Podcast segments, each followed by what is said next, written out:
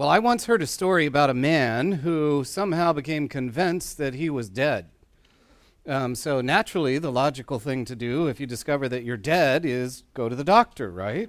So that's what he did. He went to the doctor, and as he explained his condition to the doctor, the doctor responded by asking, Well, have you ever seen a dead person bleed?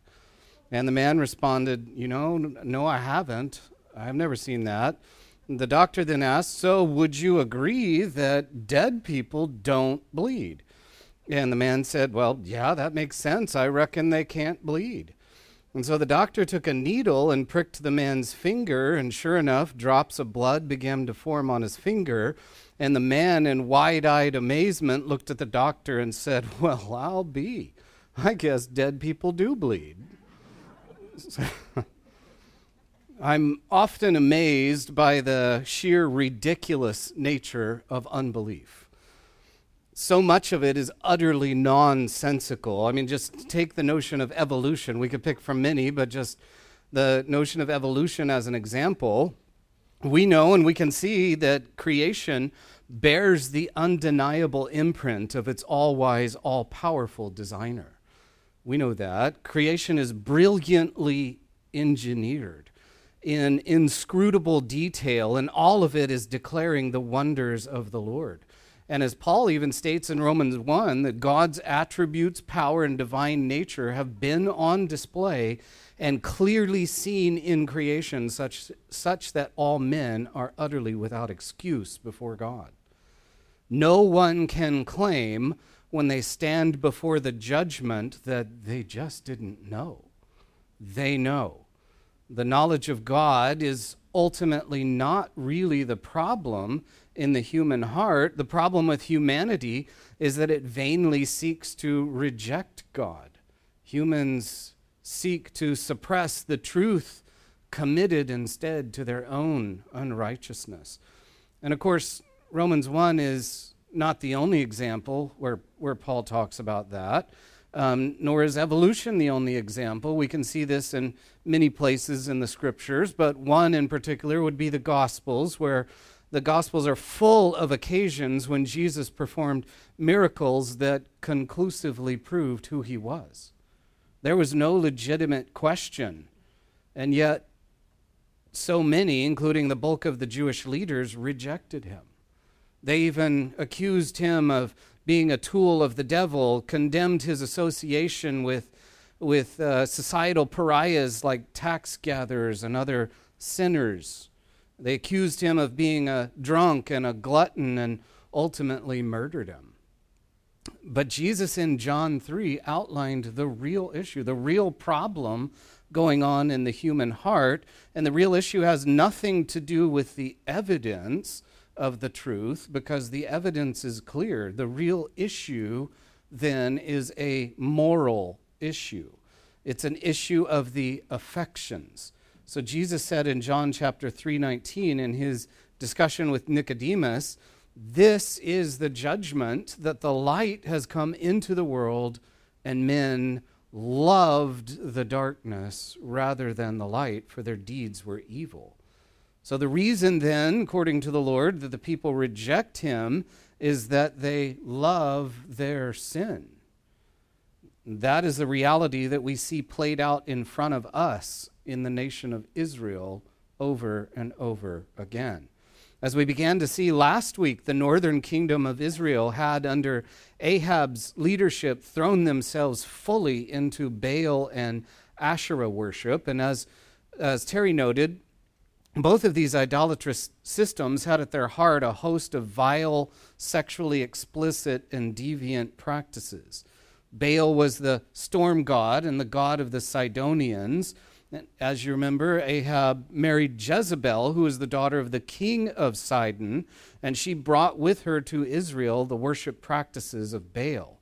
And the nation happily acquiesced. Given that Baal was supposedly the storm god, it was believed that rain would come when Baal became sexually excited. And so the worship practices involved many forms of sexual acts, the idea being that Baal was watching and would become excited and then produce rain. And this situation brought the nation of Israel to a crisis point, and God decided to intervene. And he sent a man named Elijah. Well, last week, Terry showed a graphic and discussed the fact that in biblical history, there are only three relatively short periods in which, which we see the presence of significant miracles. And if you remember from last week, the first period was with Moses and Joshua. And then the last was Jesus and the 12 apostles. Now, obviously, both of those, the first period with Moses and Joshua, had enormous significance, as well as Jesus and the apostles. Um, under Moses and Joshua, as you remember, uh, God was establishing the nation of Israel. And under, or with Jesus and the apostles, Jesus was, of course, securing our salvation, but also establishing the church. So, two very, very important periods of history. And then the only other period where we find these significant miracles is that which we're studying now and will be over the course of the next several weeks. Now, I, I bring this up because I think it's very relevant to the story today. Uh, the presence and the point is that the presence of the miracles through this time period indicates that there is something very, very big going on. And there's some profoundly important lessons that God wants to highlight. And I think that I think what God wanted to highlight during this miraculous period is openly declared in the section that we're going to look at today. Although we're going to see that God will continue to underscore those lessons uh, in the coming weeks. So, looking at the passage for today, if I was to nail down a theme in particular, I'm going to draw a little bit from Joshua here, but the initial theme here is choose today whom you will serve. In this passage, God declared publicly, decisively, unquestionably, without any possibility of misinterpretation, that there is only one true living God. I can't help but see the parallels between this passage and when Joshua spoke to the nation in Joshua 24:15 when he said, "Choose for yourselves today whom you will serve, whether the gods which your father served, which were beyond the, the river, or the gods of the Amorites in the land you are living. But as for me and my house, we will serve the Lord." So in this story, today, God is going to force the people of Israel to make a choice. They can't sit in that sort of vacillating no man's land between two things where they know the truth, they know God, they know the commands and the and the law, but they were attracted to this other thing. And so they were sort of, as Moses is going, not Moses, sorry, Elijah is going to say, um, they were vacillating in between those two things. But God is going to say no more. It's time for a decision. So, but before we dive into the story today, there is one other point that I think is so important to consider as we look at what's going on. And so I'm going to talk just briefly here about this key historical dynamic in the Old Testament. And in the Old Testament, uh, the nations around Israel, and, and really throughout the known world at that time, were overwhelmingly polytheistic. That means that they believed in many different gods. They believed, or, and then interestingly, they viewed the events of nations rising and falling as being less about human leaders and armies and so on, and more about whose God was the strongest God and the greatest God. Well, as you know, God is supremely vigilant about his glory, and he's rightfully angered by the suggestion that there is anything or anyone greater than he is. So Isaiah 48 11, he says, For my own sake, for my own sake I will act. For how can my name be profaned? And my glory I will not give to another. So we see this played out in multiple ways throughout the Old Testament. That there are these pretenders that rise up that people want to claim are greater than God, and God can't allow that. He can't abide by that, at least not for long. Uh, you can see, for example, in the story of the Exodus, there are many things that God was accomplishing through those events of the Exodus, including the establishment of his chosen people as their own nation.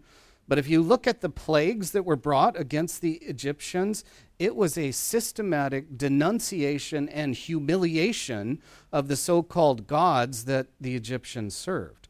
Just one example was the Egyptians served Ra, who they believed to be the sun god.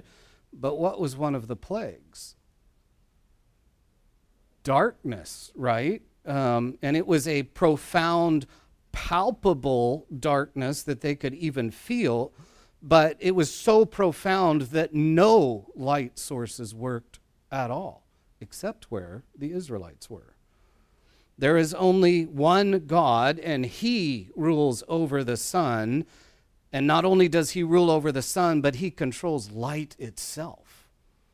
Something that Ra uh, could never do. That was the lesson. Ra is nothing. God was putting himself on display as the only true living God. So then, fast forward from there 575 years, and what do we find? Under Ahab and Jezebel, the nation had adopted a foreign false god and were giving themselves fully to worshiping it in complete and open rebellion against God's law. The people that God had called out of Egypt and established as a nation and fed and protected and taught and given his law were now rejecting him and his law, instead bowing to a false god, suggesting that Baal was greater than Yahweh, that Baal controlled the rain and not God. Well, that's something that God cannot stand for long. So Israel had reached a crisis point. And so God began to act, to call the nation back to repentance. So, how did it start? We covered it last week. What happened? Elijah went to Ahab and said, Guess what? It's not going to rain. It's not going to rain for years. Um, and he, he says specifically, As the Lord, the God of Israel, lives before whom I stand, surely there shall be neither dew nor rain these years, except by my word. Well, how about that? All those who worship Baal, who ridicul- ridiculously suggest that he controlled the rain, are dead wrong and God was going to prove it. God alone is in control and Baal is nothing, which gives us really, I think, a, a secondary theme or a second theme is that God alone is sovereign and in control, and all other so called gods are nothing. That's the lesson that resounds forth from the passage that we're going to look at today. So let's jump into that passage, and we'll begin by looking at 1 Kings 18. And so we're going to see initially that Elijah meets an interesting man uh, by the name of Obadiah. So if we look here at the first part, we're going to see in verses 1 and 2 that God has some instructions for Elijah, something that he wants him to go do. So verse 1 says, now it happened after many days that the word of the Lord came to Elijah in the third year, saying, Go show yourself to Ahab, and I will send rain on the face of the earth. So Elijah went to show himself to Ahab. So here in the passage, we see God called Elijah to go to Ahab, and then God would send the rain. Now, here it specifically mentions that the word of the Lord came to Elijah in the third year we know actually from the book of James that it was actually by this point three and a half years without rain. And remember, not only was there no rain, but there was also no dew. Uh, dew was an important part of Israeli horticulture, uh, Jewish horticulture, and, and something that was depended on in the periods of time where there was a lot less rain during certain seasons. So, but can you imagine what would happen if there was no rain in the U.S. for three and a half years? Uh, that would create a profound famine. However, we have access to modern technology and underground aquifers and the equipment to drill and get into those extremely deep waters and bring it up, but they didn't have that back then. They were absolutely reliant upon much more shallow wells and other types of naturally occurring water sources. So it would be actually like us having no rain and no electricity for three and a half years. The impact would be overwhelming, it would be severe. But what we see here is that, really, in an expression of mercy and grace, God determined that it was time to turn the faucet back on, so to speak. And in the meantime, he's also going to use the situation to teach this critical lesson. So we see in the second part of verse 2 uh, where it says, Now the famine was severe in Samaria. And this just points to the devastating conditions that were there, specifically in the city of Samaria. Um, but it was probably likely a reference to the surrounding area as well. And we know that it wasn't just Samaria that was impacted, it was all of the northern kingdom. So, Samaria, where it's just where the king was, and, you know, if there's ever anybody that can get food, it's usually going to be the king. But it was so bad there that they were suffering. Um, we're actually going to see here in uh, a little bit that in verse 5, they had run out of food or sufficient food for the horses and mules and needed to find alternatives. Otherwise, they would have had to thin out the cattle herds. So cattle would have been used primarily for food, while horses and mules were primarily work animals, intending to help with a variety of things from plowing to transformation and many other elements. Um, but they were needing to make the decision to either lose some of the meat animals, which they didn't want to do given the famine, or find food for the horses and mules. In sum, the famine had reached a level of desperation where it was the last opportunity to save some of the livestock, and even the king, we'll see, is going to get involved to help with that endeavor. So, devastating conditions there in Samaria. So, then we're going to see an introduction to God's faithful servant, Obadiah. Picking it up in verse 3, Ahab called Obadiah, who was over the household. Now, Obadiah feared the Lord greatly, for when Jezebel destroyed the prophets of the Lord, Obadiah took a hundred prophets and hid them by fifties in a cave and provided them with bread and water. So, as the story goes here, in response to the desperate situation, Ahab called his royal official Obadiah, who had been put in charge of all of his household.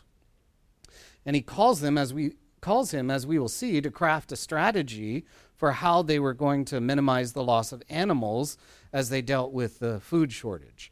So the author here takes the opportunity to introduce us though to this interesting character Obadiah.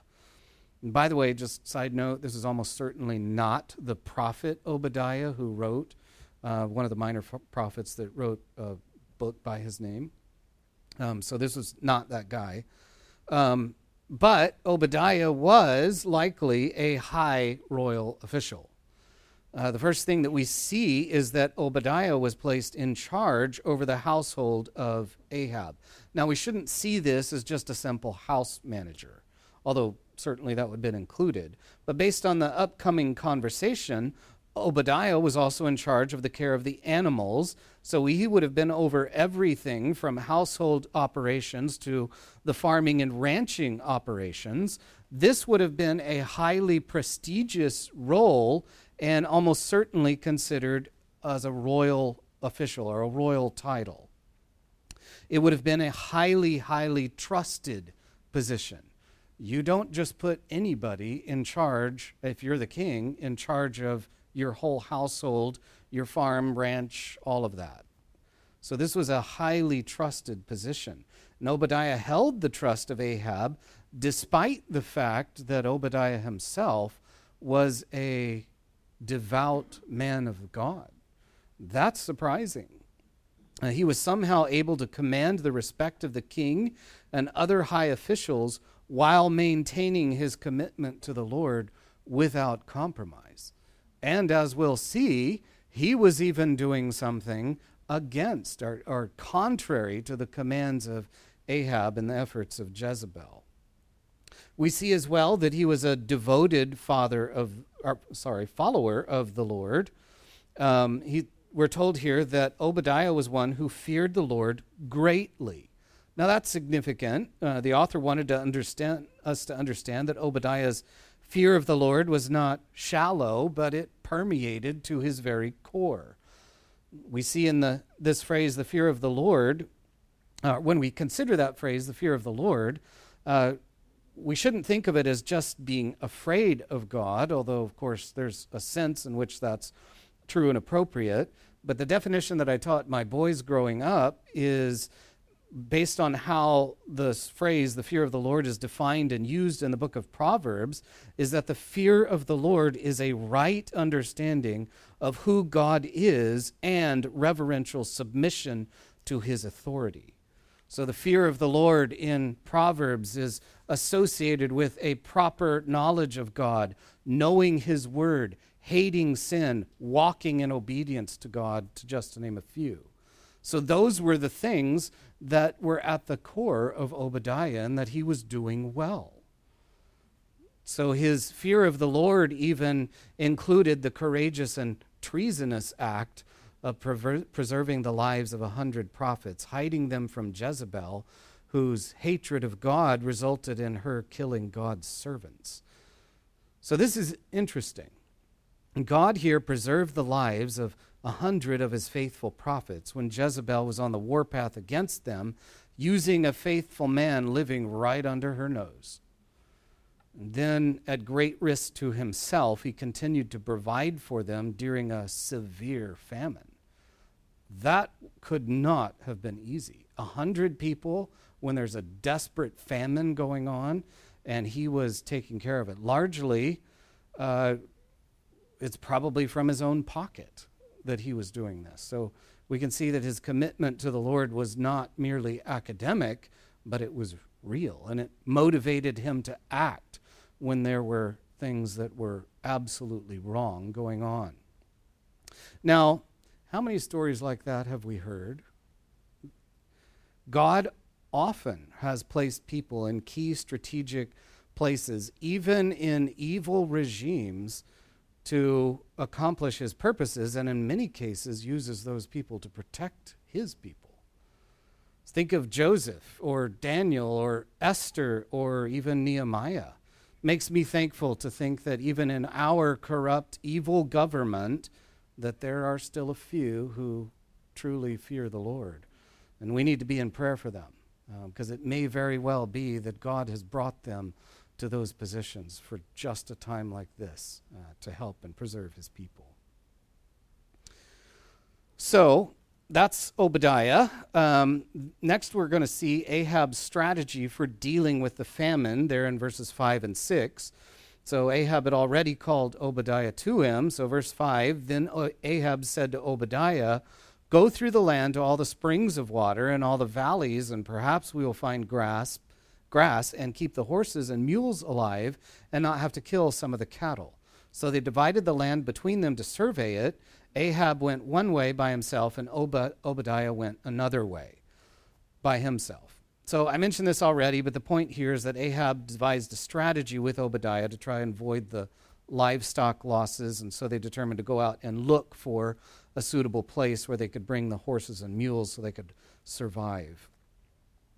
Um, the fact that Ahab himself participates in this, where he's decided, you know what, I'm going to go help look too, um, just illustrates the desperation of the situation. I mean, in this case, the highest priority for the king was to go and find grass for the horses and mules. So, again, highlights that desperation. So, verse 7, we'll see that Obadiah meets Elijah says, Now as Obadiah was on the way, behold, Elijah met him, and he recognized him and fell on his face and said, Is that you, Elijah, my master? And he said to him, It is I. Go and say to your master, Behold, Elijah is here. And as Obadiah proceeded to go out, following the plan that they had devised, he encountered and recognized Elijah. And so then Elijah gives him a task to go back to Ahab and announce that Elijah was there. Now, Obadiah doesn't like that.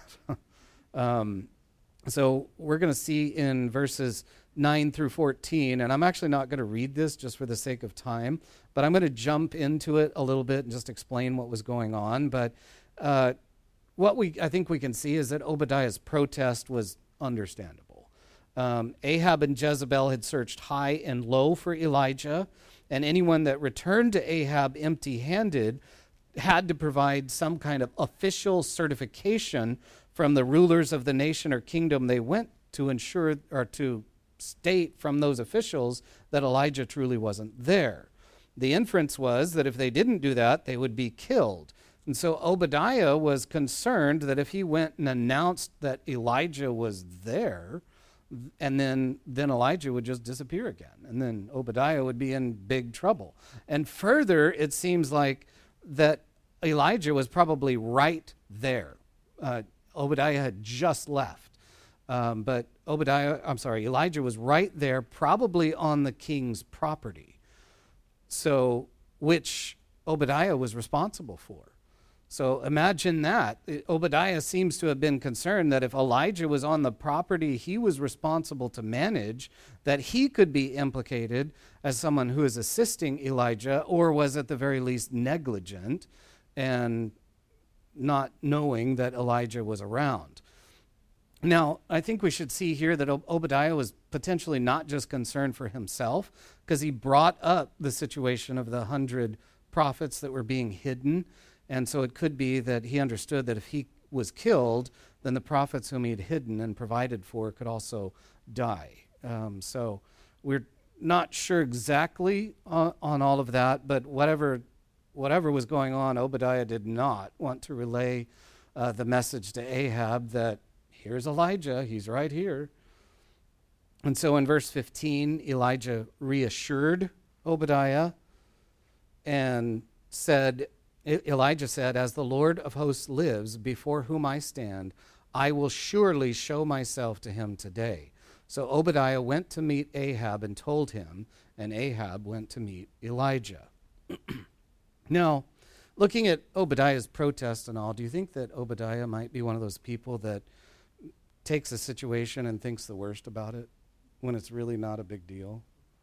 I don't know anybody like that no, in truth, that's often me. But here, uh, Elijah reassured Obadiah and um, that he wasn't going to disappear and that he would be meeting with Ahab that day. Again, the fact that Elijah expected to meet with Ahab that same day, and, and even the use of the word here when he says, Go tell Elijah, go tell Ahab that Elijah is here, suggests that Elijah was very close by and, and likely even on the king's property. So, we'll move to the next section here, uh, which is really the showdown on Mount Carmel. And so it begins with this meeting that Elijah has with Ahab. So, verse 17 says, When Ahab saw Elijah, and Ahab said to him, Is this you, you troubler of Israel? And he said, I have not troubled Israel, but you and your father's house have, because you have forsaken the commandments of the Lord and have followed the Baals. Now then, send and gather to me all Israel at Mount Carmel, together with 450 prophets of Baal and 400 prophets of the Asherah who eat at Jezebel's table. So Ahab sent a message among all the sons of Israel and brought the prophets together at Mount Carmel. So uh, you see here the initial greeting from Ahab to Elijah is he calls him the troubler of Israel. But then Elijah pronounced against Ahab and, and turned that around and said, No, actually, it is you who are the troubler of Israel. And Elijah made a pronouncement of two key sins that Ahab was, was accused of. Um, so one of them was that it was a rejection of the Mosaic law, and then secondly was following the Baals. And so Elijah then proposed a big meeting on Mount Carmel that would include all of the key leaders of Israel, as well as the prophets of Baal and Asherah. Now, it may be a little surprising that Ahab went along with this, especially given the famine and all of that. I could see Ahab saying, Now, why on earth would I do that? Um, don't you see we're in this desperate situation? So I suspect that Elijah explained that the Lord was about to send rain, um, which Ahab may have then been thinking, you know what? I'll try anything at this point. So Ahab complied and called all of Israel up to Mount Carmel. Now, why Mount Carmel? We so this would have been a fair distance north of Samaria on the edge of Galilee. So it's uh, I have three circles here on the map. It's the one up on the coast, uh, the farthest north there. Um, but much of Israel is marked by the central mountain range that runs from north to south. But there is this one mountain range, and you, you can kind of see that in here. Um, but there's this one mountain range that runs a little bit more east to west um, and that's the that is where Mount Carmel sits. So Mount Carmel itself stands about 1,800 feet above sea level, and from the top of it, you can see into the Mediterranean, to the east. Um, you could see to the west, Lower Galilee. You could see to the south, the coastal plains. Um, so it's also possible, and, and maybe even probable in this situation, that Mount Carmel marked the boundary point between Israel and the kingdom of Sidon, which would make cause this to make sense as a location. So uh, it's a high point on the border between two nations who were worshiping Baal. And so, just a few pictures here. Um, this is a picture uh, there in the background that you can see Mount Carmel. By the way, Mount Carmel is actually a little bit more of a mountain range, not just a single peak, but there is a peak that exists. Um, so this is looking down uh, into the lower Galilee area. So you can see it's you, you, can see pretty far from up there on Mount Carmel. Uh, this picture right here is the traditional site where the events that we're going to look at supposedly took place. We can't be sure, uh, but there's a lot of ways that it does make sense uh, there on that big flat spot because there was a lot of people that were there. So that this could be the correct spot. And this is just another picture in that area. Just shows it was forested. It was pretty. Um, when there was rain, it would be green. Um, so it's it's really a nice place to be. So that was Mount Carmel. And what we're going to see here is that Elijah is going to address the people and make a proposition. Um, ultimately, calling on them to choose who they would serve. So, picking it up in verse 21, we're going to see Elijah's initial call to the people, which is basically just choose. So, verse 21 Elijah came near to all the people and said, How long will you hesitate between two opinions?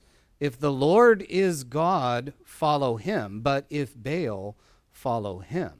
But the people did not answer a word. And I think this is really the key lesson of the section, or key to the lesson of this section. Uh, I mentioned earlier about Joshua saying, Choose this day who you will serve. Elijah is essentially saying the same thing. Um, in this case, he accused them of vacillating in a kind of no man's land between serving the Lord and serving Baal. And he was calling on them to make a decision. Now, I think Elijah called on them, I think, had Elijah called on them to make the same decision three and a half years prior, the people probably would have laughed at him and run him out of town or killed him. But in a sense, he was saying, now, take a good hard look at the evidence. Look at what's going on around you. Um, God had already demonstrated for the past three and a half years the complete impotence of the fake God Baal. But apparently that wasn't enough for the people, so Elijah proposed a test to determine who is the one true God. So in verse 22, it says Then Elijah said to the people, I alone am left a prophet of the Lord, but Baal's prophets are 450 men. Now let them give us two oxen, and let them choose one ox for themselves, and cut it up, and place it on the wood, and put no fire under it. Then I will prepare the other ox, and lay it on the wood, and I will put no and I will not put a fire under it. Then you call on the name of your God, and I will call on the name of the Lord. And the God who answers by fire, he is God. And all the people said, oh, That's a good idea. Seems like a pretty straightforward test, right? And make no mistake here, Elijah was absolutely calling out Baal and setting up this contest between God and this ridiculous pretender Baal. Baal was usually pictured holding a lightning bolt, symbolizing his power over the weather. Uh, in fact, there's even a, a, stone that they uncovered back in, I think, 1932, where that is shown. Baal is shown holding a, a staff that's a lightning bolt. So, stands to reason if he could control the lightning, then logically it shouldn't be any issue for him to strike the altar and burn up the sacrifice. And Elijah here was also showing himself to be at a significant disadvantage. He was saying, Look, there's only one of me, and there's 450 of those other guys. You know, um, surely the one true God would be more compelled to act if there were a lot of people calling on him to act. Um, so, all that there, the people of Israel agreed that this would be a good test. So we're, we'll jump in here to see how that unfolds. So, again, looking back to what Elijah is calling them to do is to choose. So, option one, the first participant is Baal. And so, what we'll see here is they start by preparation and prayer. So, verse 25 says So Elijah said to the prophets of Baal, Choose one ox for yourselves and prepare it first, for you are many. Call on the name of the Lord your God, or of, of your God, and put no fire under it. And they took the ox which was given them, and they prepared it, and called on the name of Baal from morning until noon, saying, O Baal, answer us. But there was no voice, and no one answered. And they leaped about the altar which they had made. So, can you just see that? 450 men calling out to a God that doesn't exist, jumping around, hoping to get the attention of no one. And they kept going on like this for a few hours from morning until noon, but as we see, nothing happened. so Elijah comes out and begins to mock them. Verse 27 came about at noon um, so they'd already been at this for potentially three hours, but it came about at noon that Elijah mocked them and said, Call out with a loud voice, for he is a God. Either he is occupied or gone aside or is on a journey, or perhaps he's asleep and needs to be awakened.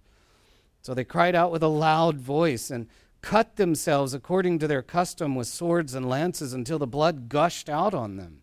And when midday was past, they raved until the time of the offering of the evening sacrifice. So this is kind of funny, right? Um, these priests are already probably exhausted by this point from all of their activity and jumping around. And then Elijah starts up with the trash talk. Um, isn't Baal a god? You know, shouldn't he hear you? Maybe he's just too busy thinking. Or maybe he's in the bathroom.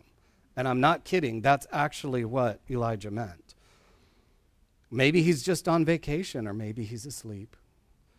Well, that got them going, and so for another three hours, that just um, caused them to move into an even greater frenzy, and they started cutting themselves, causing the blood to gush out. Unfortunately, the end of verse 29 gives us the conclusion, but there was no voice, no one answered, and no one paid attention.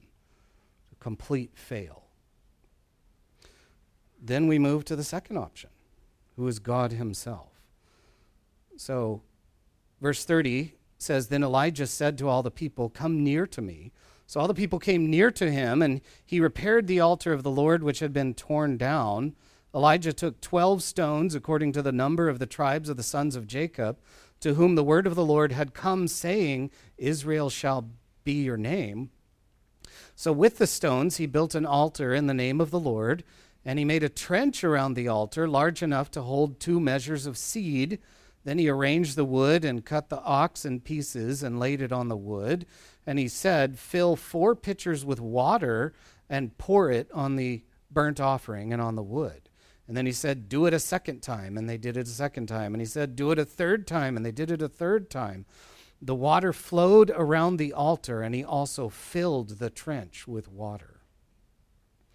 So, after the failure of Baal's prophets to accomplish anything, Elijah here began the work of preparation for his sacrifice. So, he built the altar in accordance with the Old Testament law, set the wood and the pieces of ox on it, and then to make it even more difficult, he dug a trench around it, and then ordered, and by the way, that trench would hold somewhere between six and ten gallons of water. We're not totally sure, but but to make it even more difficult, uh, Elijah ordered that the people would dump enough water on the altar to completely soak it and fill up the trench. So it would actually be difficult, given this situation, for a standard lightning bolt to even light the altar. Um, of course, this is no big deal for God. This is a walk in the park. So then Elijah prays. Verse 36 At the time of the offering of the evening sacrifice, Elijah the prophet came near and said, O Lord, the God of Abraham, Isaac, and Israel, today let it be known that you are God in Israel, and that I am your servant, and that I have done these things at your word. Answer me, O Lord, answer me that this people may know that you, O Lord, are God, and that you have turned their heart back again. Elijah didn't run around the altar. He didn't jump up and down. He didn't cut himself. He didn't yell and scream. He just prayed a simple prayer with one primary request that God would demonstrate that he alone was God. And God was about to provide an unmistakable answer. Verse 38 is God's fiery answer. It says, Then the fire of the Lord fell and consumed the burnt offering and the wood and the stones and the dust and licked up the water that was in the trench. So take that, Baal.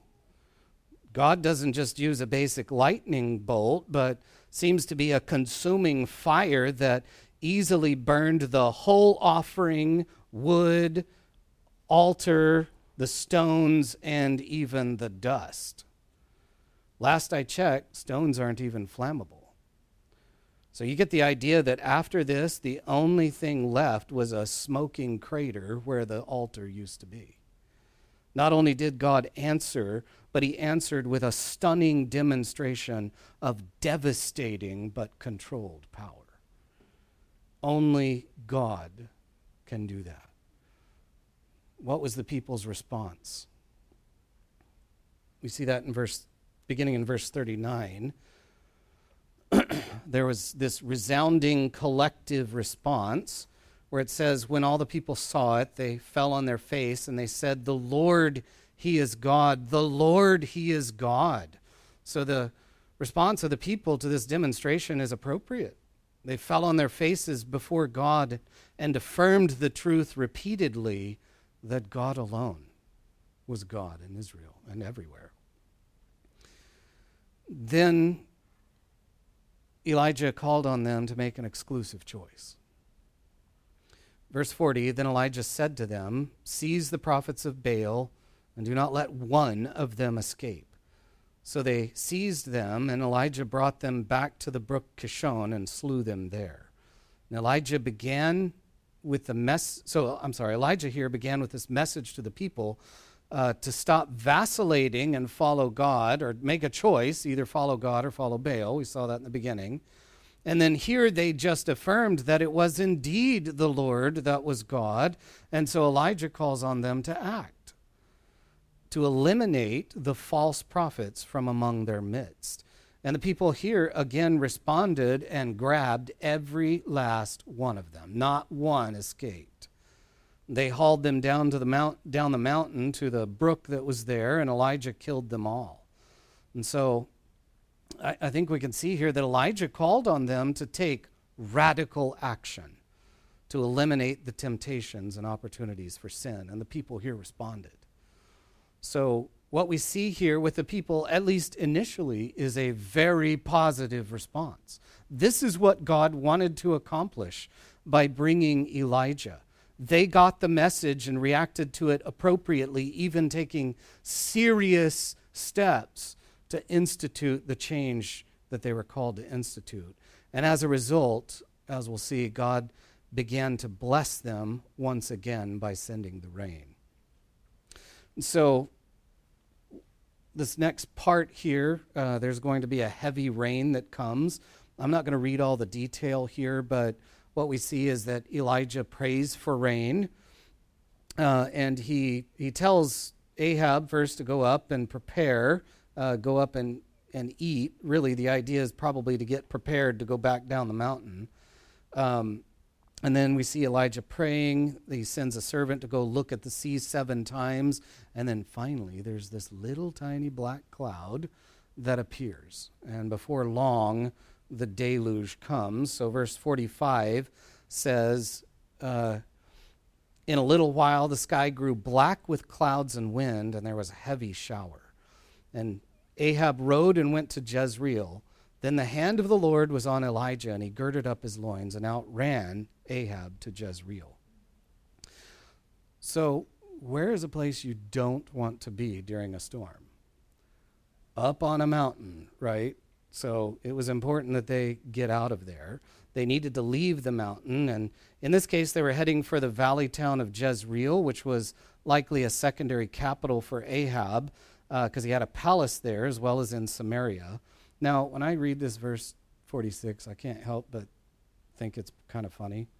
Uh, for some reason, I have this picture in my mind of a soaking wet and sullen Ahab getting bounced around awkwardly in his chariot as they hurriedly make their way down the mountain, and he looks over and sees Elijah overtaking them, full out sprinting down the mountain.